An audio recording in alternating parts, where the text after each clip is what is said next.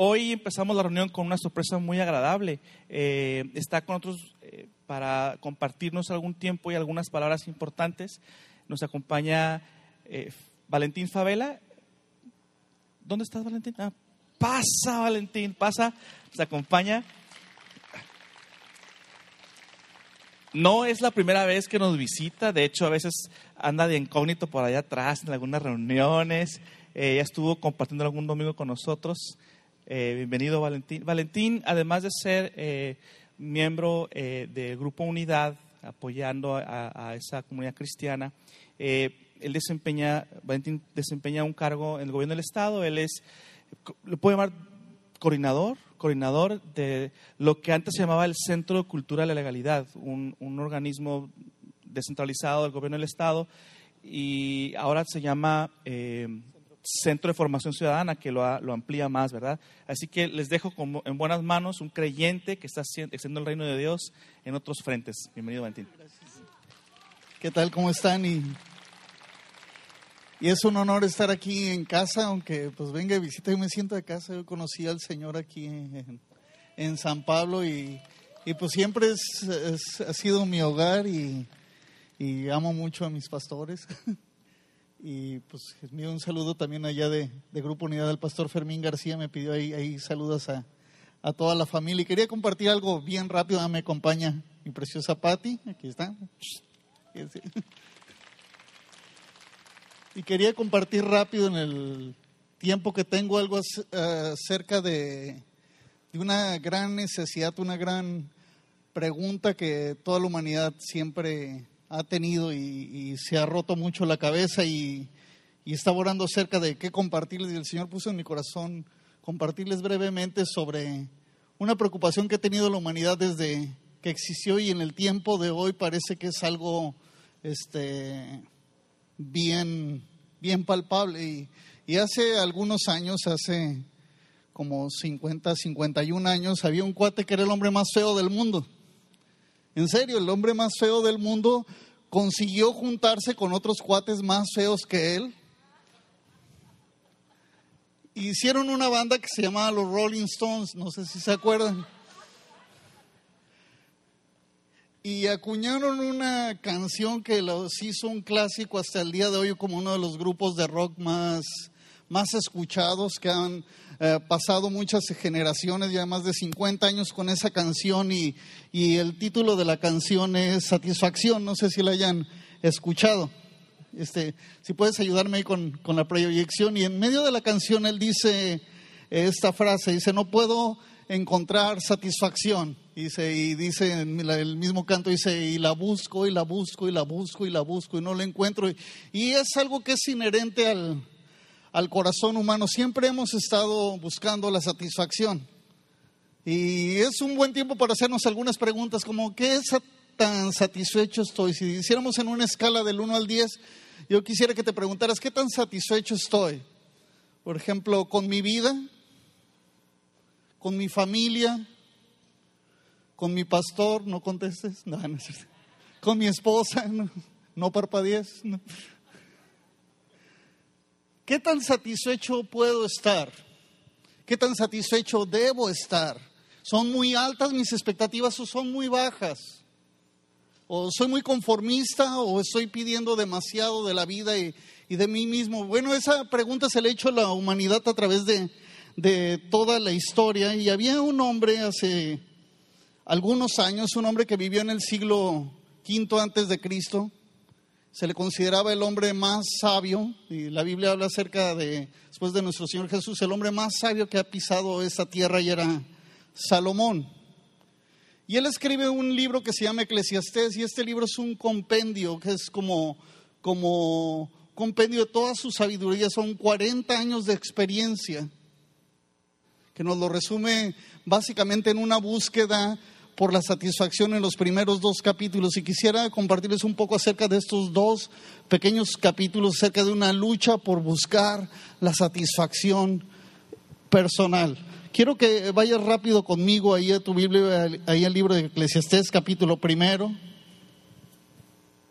Él empieza este, un libro acerca de una disertación del hombre más interesante, más inteligente del mundo, no es el que anuncia ahí 2X Lager, ¿no? que lo pone el hombre más interesante del mundo, ¿no? es el hombre más sabio del mundo. Y si tú y yo tuviéramos la oportunidad de estar sentados con el hombre más sabio del mundo, pues tendríamos que poner mucha atención. Bueno, no necesitamos estar sentados con él. La palabra de Dios nos fue dada para que aprendamos de él, ¿verdad? Muchos de los proverbios fueron escritos por él. Y él empieza este relato, este libro, diciendo en el capítulo 1, ¿están conmigo? Versículo 1 dice, estas son las palabras del maestro, hijo del rey David y gobernante de Jerusalén. Y en la versión que estoy leyendo, en otra versión dice diferente, dice, nada tiene sentido, dice el maestro, ningún sentido en absoluto. En otra versión dice, vanidad de vanidades es todo vanidad, ¿no?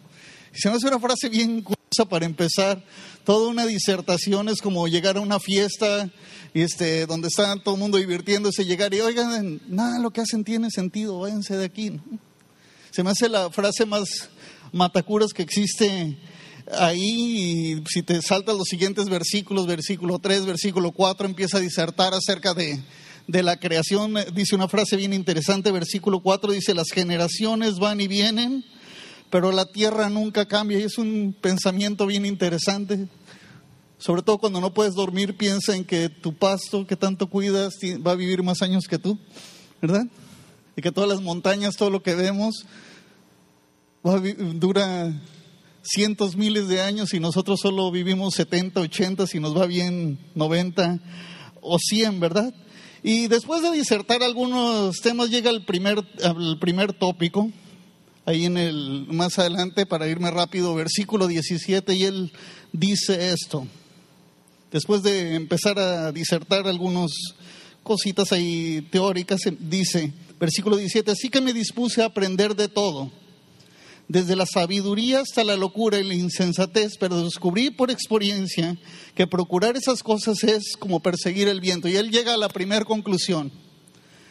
Dice, la solución a todos los problemas acerca de la satisfacción personal se encuentra en lo académico, en la educación. Y entonces él dice que él se dedica a estar estudie y estudie y estudie y estudie para llenar su corazón y, y, dice, él piensa, llenando mi cabeza de intelecto, de conocimientos, de títulos, de todo eso, es como yo voy a ser feliz y me voy a sentir satisfecho. Y sorpresa, dice, eso es como correr tras el viento. Me acuerdo cuando estudiaba el Instituto Bíblico, había un compañero que había estudiado el Instituto Bíblico junto conmigo y yo era como su cuarto instituto bíblico que tenía, ya había terminado todos, tenía su carrera, jamás había ejercido, lo mantenían en su casa y, y él todo lo que hacía es estudiar todo el día y se me quedó muy grabado después de que se graduó del instituto, todos bien contentos, todos bien felices. Y él llegó a su casa, se puso una pistola en la cabeza y se disparó. Descubrió que llenar su cabeza de conocimiento no servía para nada. No lo llenaba, no había satisfacción personal. Y, y ese punto llega aquí Salomón. Yo quise poner ese mismo pretexto cuando era joven, más joven y mamá me dijo, no, y le dije, bien, el hombre más serio del mundo dice que no sirve de nada, que es correr tras el viento. Y me dijo, no te calles y te vas a la escuela. Pero dale caso a Salomón y no.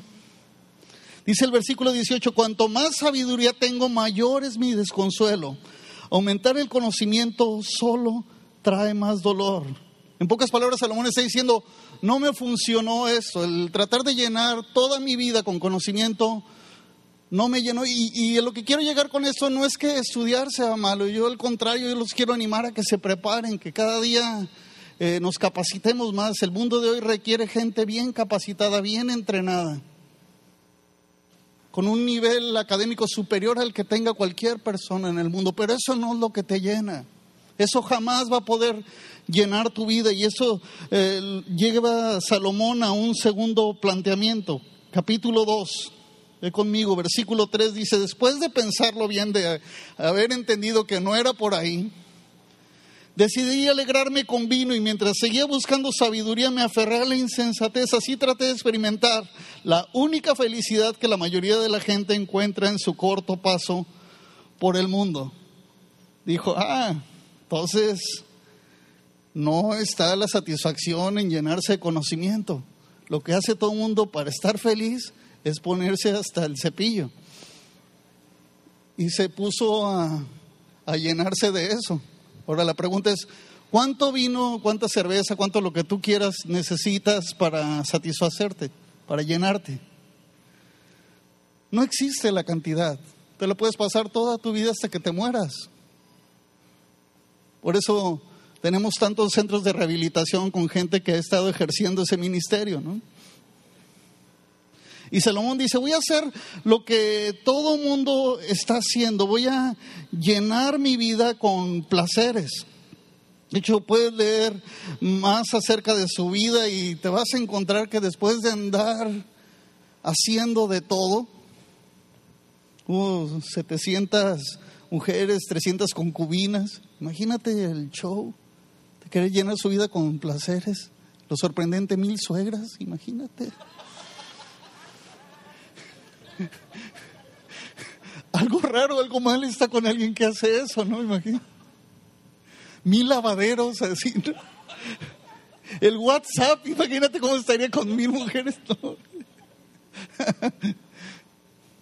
mil tarjetas de crédito, no, no, no, no. No te quiero describir, este cuate está, era extraterrestre. No, no. En pocas palabras, él dice que se dio a todos los placeres, hizo, en pocas palabras, se lo dice ahí también en el libro de Reyes, y fue de todo y sin medida, ¿no? Como dice por ahí un salmo. Hizo de todo. Era metodista, no le metía todo a este cuate.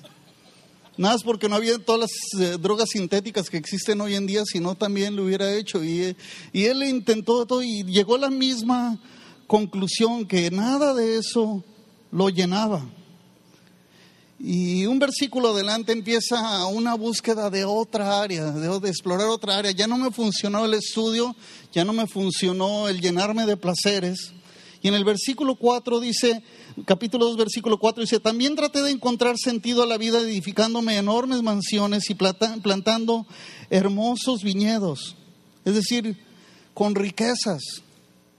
Versículo 7, compré esclavos y esclavas y otros nacieron en mi propiedad. También tuve enormes manadas y rebaños, más que cualquiera de los reyes que vivieron en Jerusalén antes que yo. Versículo 8, la gente rica se medía por sus rebaños y esclavos, ¿verdad? Dice, junté grandes cantidades de plata, de oro, el tesoro de muchos reyes y provincias, contraté cantores estupendos, tanto hombres como mujeres, y tuve muchas concubinas hermosas. Tuve todo lo que un hombre puede desear. Versículo 10, todo lo, quise, todo lo que quise lo hice mío, no me negué ningún placer, hasta descubrí que me daba eh, gusto trabajar, ¿no? Imagínate mucho, la recompensa de toda mi labor, pero al observar todo lo que había logrado con tanto esfuerzo y vi que nada tenía sentido, era como perseguir el viento, no había absolutamente nada que valiera la pena.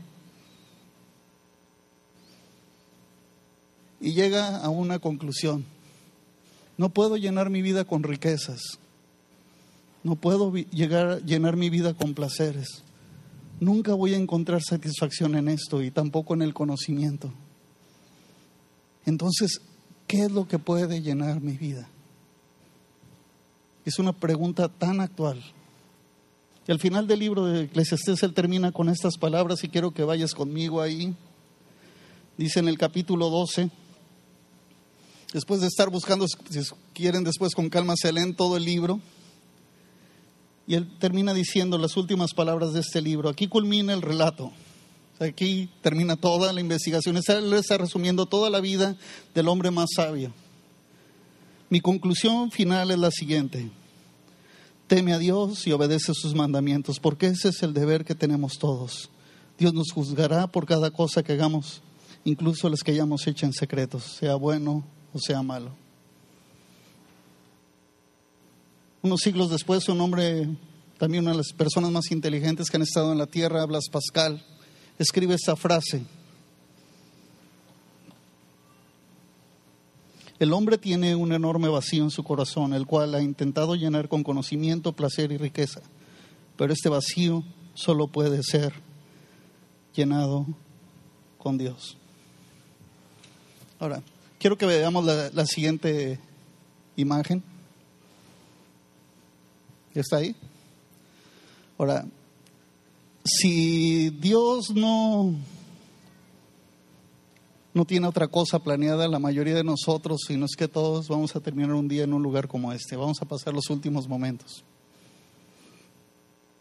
No sé si has estado ahí, pero yo he estado ahí un montón de veces, a lo mejor cientos de veces, acompañando personas para decir sus últimas palabras. Estando ahí los últimos momentos. ¿Sabes qué? Jamás, jamás, jamás he escuchado a alguien que sus últimas palabras tengan que ver con algo como, oye, trae mi Mercedes bien encerado ahí, ponlo por la ventana para que lo pueda ver antes de partir. O tráeme todos mis títulos y pónmelos aquí alrededor para verlos, o esos trofeos que gané, o mi cuenta del banco, tráete un portafolio lleno de dinero para morir abrazado a él.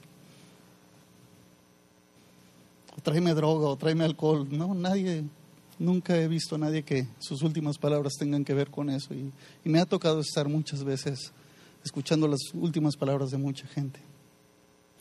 Las últimas palabras de la gran mayoría de las personas tienen que ver con dos temas. El primero es mi familia. ¿Qué onda con mi familia? ¿Qué hice con mi vida respecto a ellos?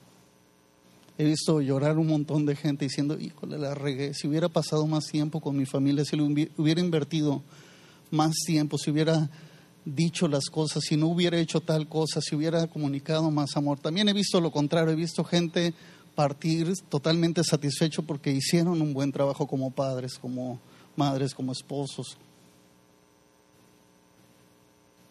Y la segunda cosa que siempre he visto en todos esos momentos, no solo es qué onda con mi familia, sino estoy preparado para encontrarme con el Señor. Y eso no es cuestión de religión. Tú puedes tener una religión y venir todos los domingos a, la iglesia y asistir a una y otra iglesia e ir a todos los eventos sabidos y por haber. Y eso tiene que ver con una relación personal con Dios. Una relación que te asegura que en el momento que tú cierres los ojos para encontrarte con Él, Él te va a decir, bien, buen siervo y fiel, en lo poco has sido fiel, en lo mucho te pondré. Entra en el gozo de tu Señor. Y es tan sencillo y tan simple como tomar una decisión. Y tal vez más adelante en la reunión te van a hablar con eso, pero yo quiero dejarte con, con este pensamiento tan sencillo. ¿Tú estás listo para encontrarte hoy con el Señor? Si en este momento fueras a partir con el Señor, ¿estás preparado? ¿Cómo está tu relación con tu familia? Porque es muy triste que podamos ganar el mundo entero y perder nuestra alma, perder lo, lo valioso por lo que aparentemente vale la pena, de lo cual hemos tratado de llenar nuestra vida. ¿Por qué no cierras tus ojos un momento?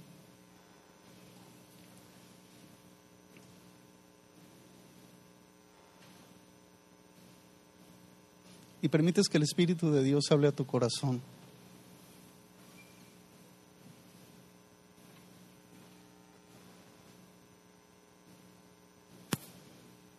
El hombre más, más sabio del mundo intentó buscar llenar su vida con, con conocimientos, con todos los placeres y riquezas. Y no lo encontró y, a lo mejor tú has intentado encontrar satisfacción en eso, pero yo hoy te quiero invitar a que, que llenes tu corazón de lo único que te va a llenar de una verdadera satisfacción y además tendrás vida eterna. Vida eterna no tiene que ver con que allá en el cielo, cuando yo llegue allá, vida eterna tiene que ver con una mejor calidad de vida aquí y ahora, a partir de que tú le abres tu corazón al Señor. Y si nunca lo has hecho, yo te quiero invitar a que hoy lo hagas. Y les quiero invitar a todos a que todos con los ojos cerrados repitan esta oración conmigo en apoyo a quienes lo van a hacer por primera vez. Di conmigo desde, desde el fondo de tu corazón, Señor Jesús, yo te pido que vengas a mi vida. Te pido perdón por todos mis pecados. Hoy me arrepiento de ellos y te pido que seas mi Señor y mi Salvador. Te doy gracias por haber ido a la cruz por mí, al tercer día resucitar y darme vida eterna. Ahora soy tu Hijo y te doy gracias en el nombre de Jesús. Amén. Amén. Si tú hiciste esa oración por primera vez, tu vida va a empezar a cambiar. Ya no vas a ser igual. Dice la Biblia que a todos los que le recibieron, a todos los que creen en su nombre, se les da el derecho de ser llamados hijos de Dios. Si tú eres hijo de Dios a partir de este momento, es que si tú hiciste esa decisión, bienvenido a la familia de Dios. Que nos dan un aplauso a todos los que hicieron esa oración por primera vez.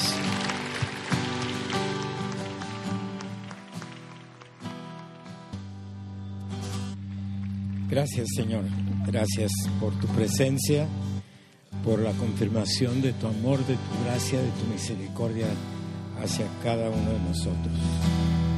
Y confirma Señor lo que tú nos quieras seguir diciendo durante esta reunión para poderlo captar, para poderlo aplicar en una forma personal y para poder disfrutar de todos los regalos que tú continuamente nos das.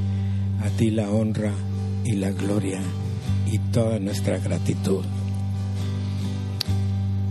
Hemos estado hablando, pueden tomar asiento, hemos estado hablando del tema de la apologética y comentaba yo que a veces nos asustan las palabras teológicas y, y apologética no es otra cosa más que saber defender y explicar tu fe. Dilo conmigo, saber, conocer y explicar mi fe. La apologética como palabra, pues la pueden dejar a un lado si quieren, pero no pueden dejar a un lado el hecho de que es nuestra responsabilidad y privilegio poder compartir aquello que creemos. Valentín nos comentaba de, de, Pascal que decía que había un gran hueco dentro del ser humano que nada lo puede llenar más que Dios. Y esa es una realidad. Y muchas veces entre nosotros escuchamos gente que dice, eh, ya no me enseñes tanto, ya, ya con, con, con lo que sé me basta. Y efectivamente, y, y, también nos comentaba Valentín que, que los muchos estudios también salen sobrando. Pero si el propósito de lo que tú estudias es conocer tu fe, cambia totalmente el panorama. Y comentábamos el domingo pasado que hay cuatro cosas que podemos aprovechar en este aprendizaje de cómo defender nuestra fe. Y una de las cosas para, para las cuales tenemos que estar preparados es poder no solamente defender la fe, sino aplicar el conocimiento de nuestra fe a la modificación de la cultura que nos rodea. La cultura, la sociedad, ahora se le llama poscristiana. Pues será poscristiana para aquellos que no tienen la fe que tenemos nosotros. Porque para nosotros no hay ningún post. ¿De acuerdo? ¿Sigue siendo creyente? ¿Crees en Jesús como tu único y suficiente Salvador? Aunque apenas hoy lo hayas recibido, eso ya transforma tu vida. Pero no te puedes quedar a la puerta de la entrada. Decíamos que al conocer al Señor Jesús como Señor y Salvador, nos da entrada confiadamente ante el trono de su gracia. Confiadamente quiere decir que podemos entrar sin tener miedo de que nos va a regañar o que nos va a llamar la atención o que nos va a recordar todo lo que no hicimos o todo lo que hicimos que no lo deberíamos haber hecho. Entrar ante el trono de la gracia es para recibir su amor, su misericordia, su aceptación. y todos los beneficios que recibimos a través de conocer a Jesús. Y no en una forma legalista, porque luego tienden a ponerse demasiado cuadrados y tampoco por ahí va la cosa. Es aprender a ser hijo, aprender a disfrutar a tu Padre Celestial, aprender a ser parte de la familia de Dios, con todos sus beneficios, con todos sus privilegios y con todo el conocimiento posible de aquel que dio su vida por ti y por mí. Así es que con ese conocimiento podemos transformar la cultura que nos rodea. Podemos alterar la sociedad en todo aquello que está a nuestro alcance. Y no solamente sirve para eso, sino la segunda cosa, recordamos, es para fortalecernos a nosotros como creyentes. Saber en quién he creído, como decía Pablo. Yo sé en quién he creído. Nos da una confianza y una seguridad, no solamente para esta vida, sino para toda la eternidad. Conocer que tenemos un propósito aquí, pero que también tenemos un destino eterno con Dios, nos fortalece, nos sostiene a través del momento de prueba y demás. Y por qué no, la tercera cosa también recordábamos era para poder compartir lo que tenemos ahora de beneficio con aquellos que todavía no lo tienen. Tener palabras para poder explicar en una forma concreta y sencilla sin religiosidad, sin complicaciones, sin legalismo, simplemente el decir, Dios te ama por esto y esto y esto, y tiene un plan maravilloso para tu vida.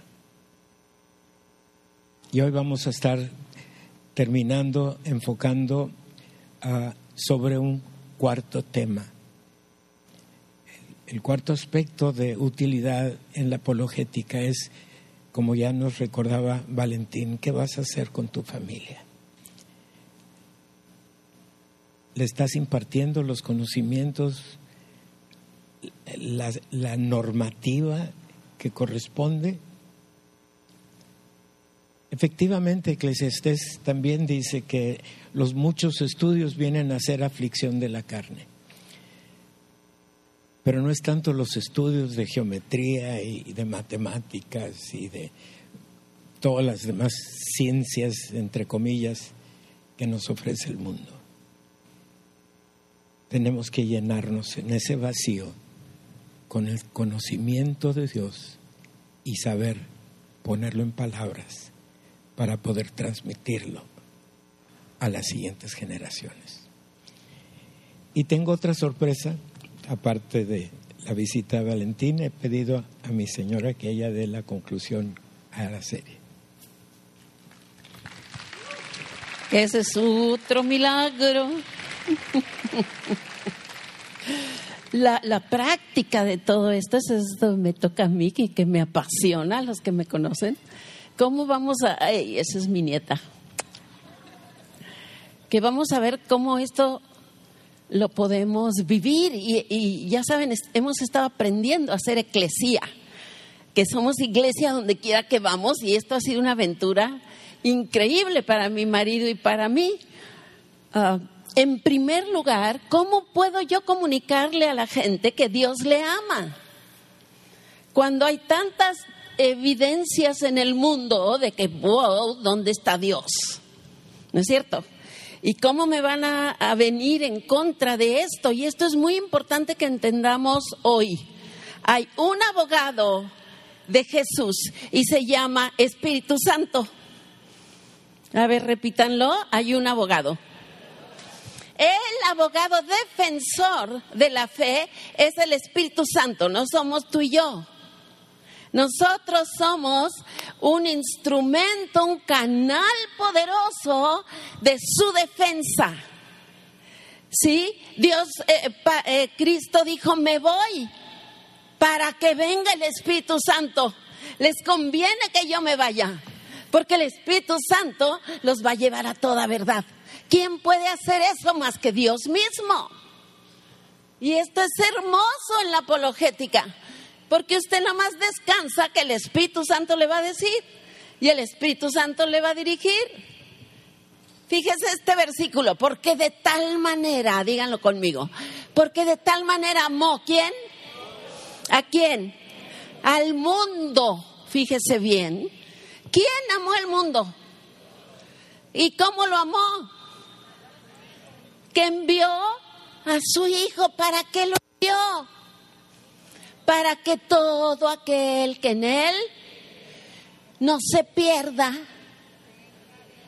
Entonces, fíjese la incongruencia de que usted no sepa contestar cuando la gente le dice, ¿y los africanos?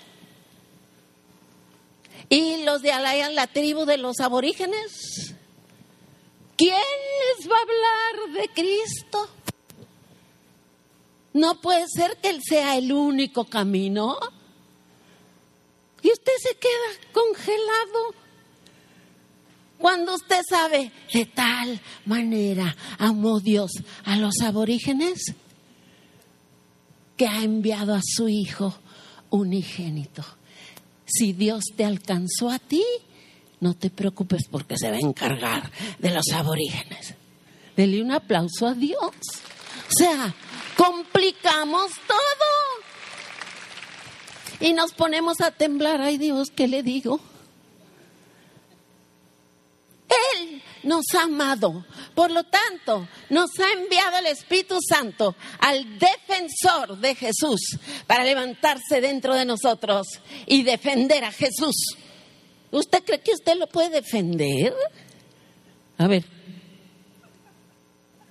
Si hacemos cada, cada madeja, la pobre gente se queda. ¿ah? estábamos practicando ser eclesía y una pariente del DF mandó unos amigos a Tijuana a buscar departamento y cosas para sus hijas que venían a quedarse aquí. Y claro, nos habló a nosotros y dijimos, esta es nuestra oportunidad. Y cancelé toda mi agenda para andarlos llevando y andarlos trayendo y subiendo las lomas que ni conozco. Ellos conocían más Tijuana que yo en el Google. ¿Ok? De repente, vamos en el carro y el Señor, como de, no sé, 50 años, amor, ¿dónde estás? Te escondiste, no te me escondas. 50 años me empieza, me empieza a decir, ¿sabe una cosa? Yo tengo una fe que no se conforma. Y yo manejando, gracias. Y me da mucho coraje porque nadie hasta ahorita me ha podido contestar mis preguntas y son lícitas. Le digo, pues a ver, aviénteme una. Y me empieza a aventar cosas así como de que, ¿de dónde salió la esposa de Caín? Y cosas de esas. Y yo, Espíritu Santo, yo no puedo, pero tú sí puedes acá en mi espíritu. Cuando ya me vació todo lo que ha hecho con los pobres sacerdotes, que los deja en total vergüenza en frente de, los bautizos y de todo, ¿cómo va a ser que este niño se vaya al infierno si usted no lo bautiza en frente de toda la? Le digo, mm, yo conozco a alguien que puede contestar sus preguntas. ¿De veras? Sí cambió su vuelo para juntarse con este señor. Se lo llevé y le dije, aquí te traigo un cliente. Una tarde. Y comenzó a bombardearlo y con toda la tranquilidad comenzó a, ponerle en una mesa el amor de Dios al otro día que ya los teníamos que llevar al aeropuerto, por favor, antes de irnos, otro ratito. Se vuelve a sentar con él. Yo estaba acá en el hotel sentado viendo disque a las sirenitas o sabrá Dios qué cosa que yo no quería ni ver, yo quería oír. Cuando comienzo a verlo, lagrimeando y luego tomados de la mano orando.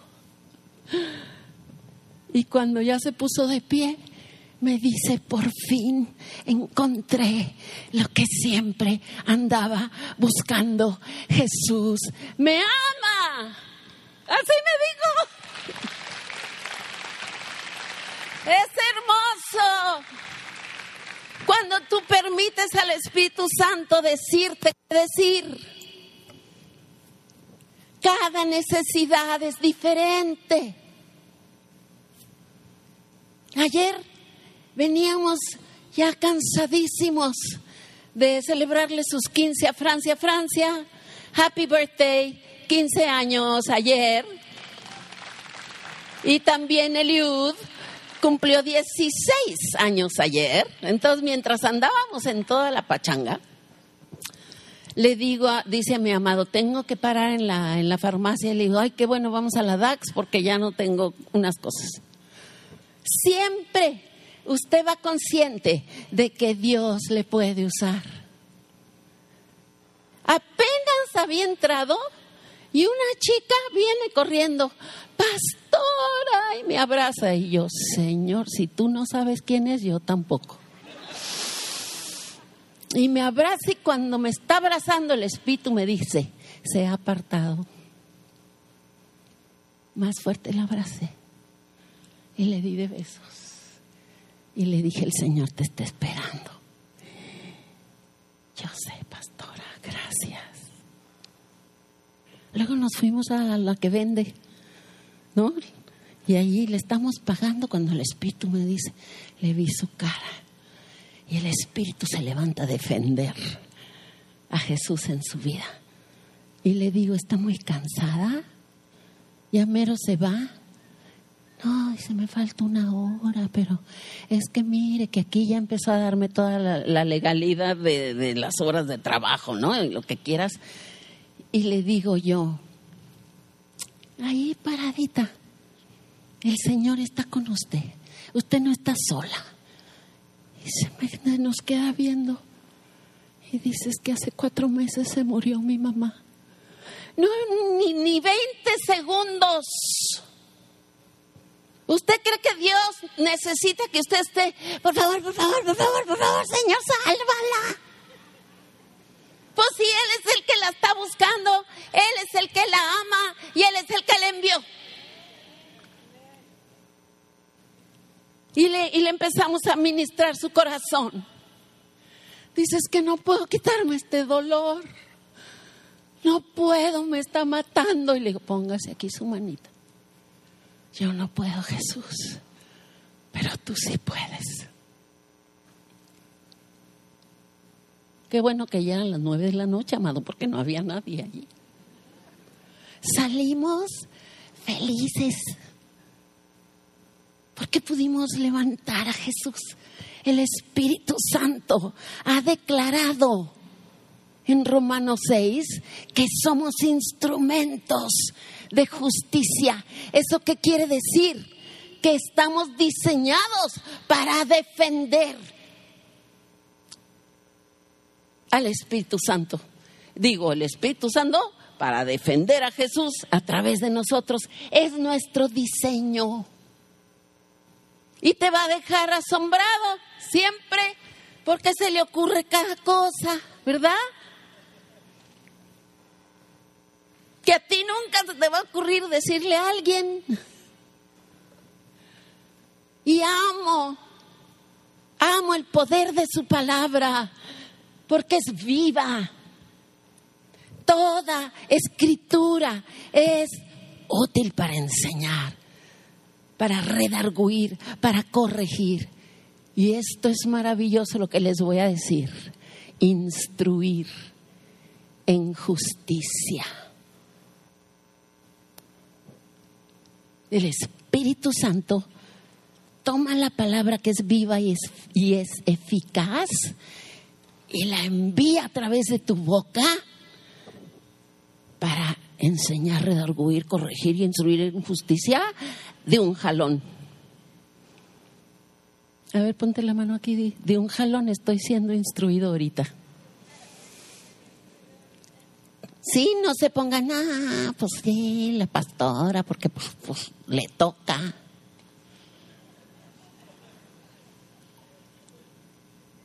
Y el Espíritu Santo te toma y abre tu boca y salen sus palabras que van a penetrar hasta lo más profundo. Estábamos comiéndonos tacos de birria.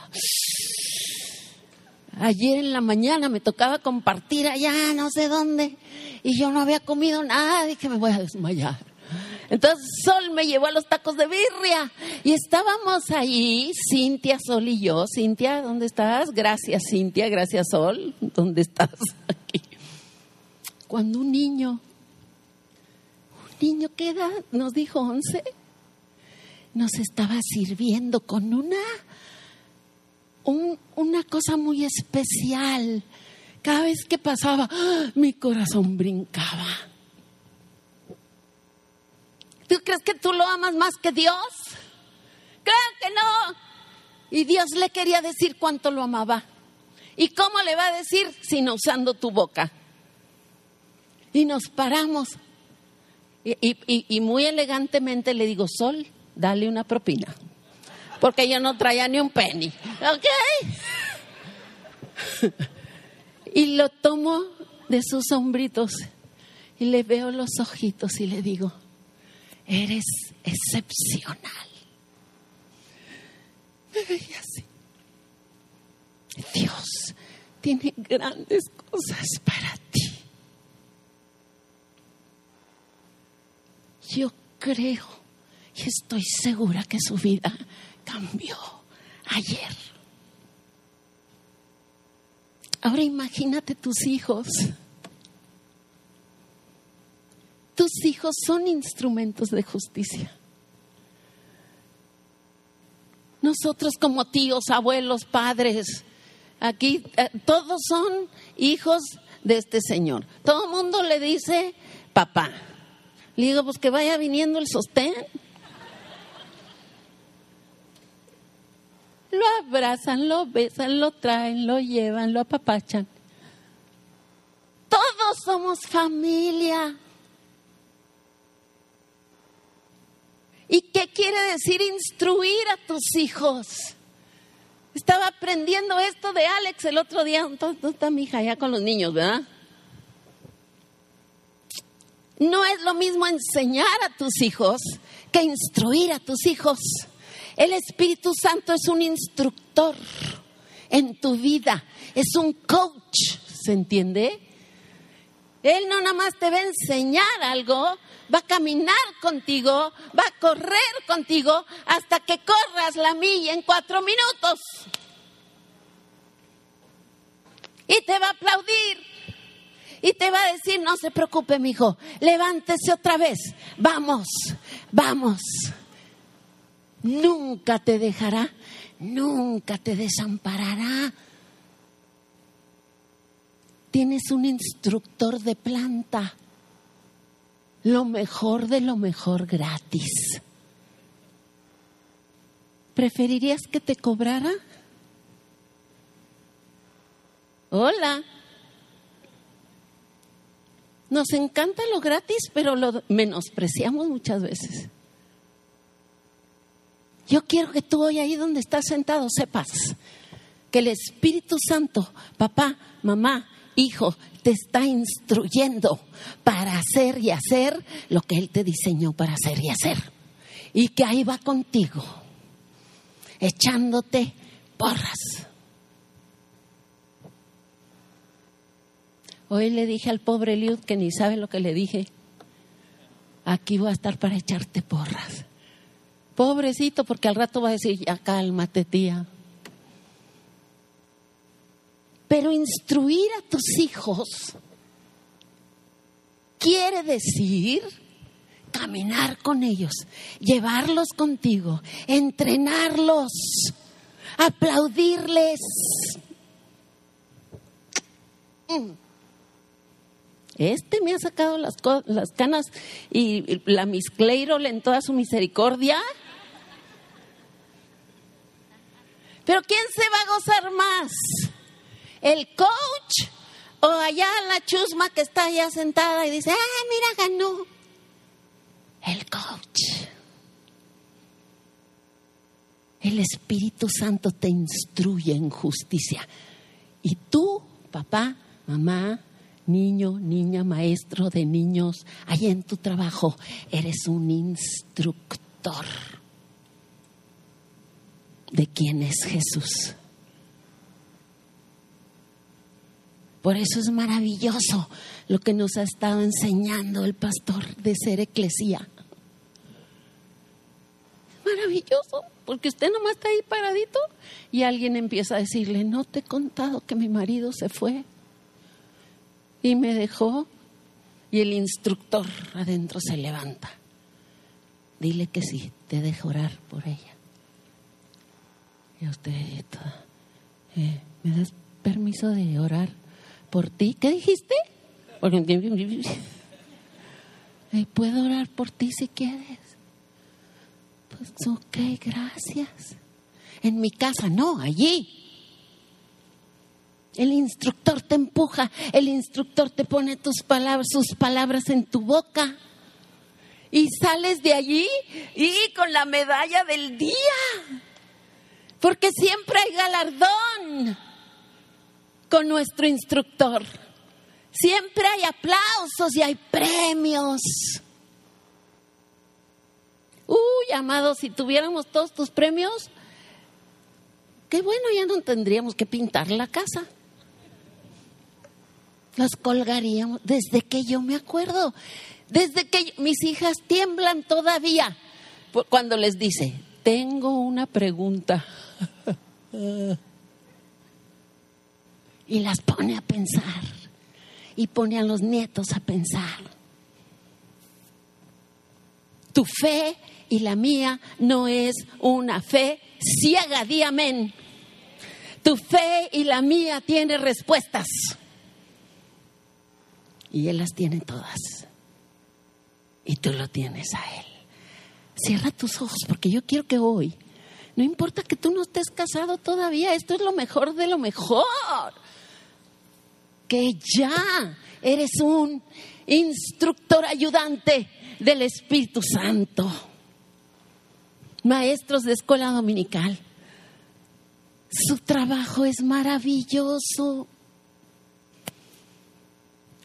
Hoy le estaba diciendo a Lauro, todos los niños de ocho años se deben de saber los libros de la Biblia. ¿Por qué no se los están enseñando? Tú eres el instructor, maestro de tercero y cuarto, lo que sea. Imagínate todo lo que puedes hacer con el chorrero de libros de la Biblia. Aquí llenarías todo esto de un rally. Y luego los traes a lucirse. Y luego con un sombrerito aquí. El que se lo sepa todo, ofrenda. Se vale, se vale. Y este es nuestro emocionantísimo privilegio y trabajo. Es impresionante las oportunidades que tienes 24 horas al día para defender a Jesús. Y el Espíritu Santo está ahí, el abogado defensor, para darte la palabra viva y eficaz. Padre, levanta tus manos. Me declaro un instrumento, un instrumento de justicia en las manos de ti, Espíritu Santo. Gracias por escogerme. Gracias porque tú amas más a mis hijos, a mis nietos, a mis amigos, a mis maestros, a mi familia. Tú las amas más que yo. Y gracias, porque no vas a medir esfuerzo para mostrarles tu amor. Y aquí están mis brazos, aquí está mi boca, aquí está mi corazón, aquí estoy yo, la iglesia del Dios vivo, aquí estamos todos para amarte, Tijuana. Recibe. recibe, cree. Quiero que digas en voz alta, recibo lo que es mío. Otra vez, recibo lo que es mío. Vamos a ver, y vas a ver tu vida transformada por la apologética de Dios. Te bendigo, cada familia, bendición y paz a tu vida y la gran revelación de esta verdad que es Jesús. Y nos vamos por la aventura que no se acaba nunca. Amén. ¿Le puedes dar un abrazo a alguien que está ahí cerca? Levántate y dile, eres un apologet. ¿Apolo qué, amor? Una apologeta. No le, no le regañes, suena muy feo, no tiene nada que ver con la jeta. ¿Verdad, oye? O, o dígale, eres un defensor. En el nombre de Jesús, un defensor de la fe. Amén. Un aplauso al Señor. Gracias.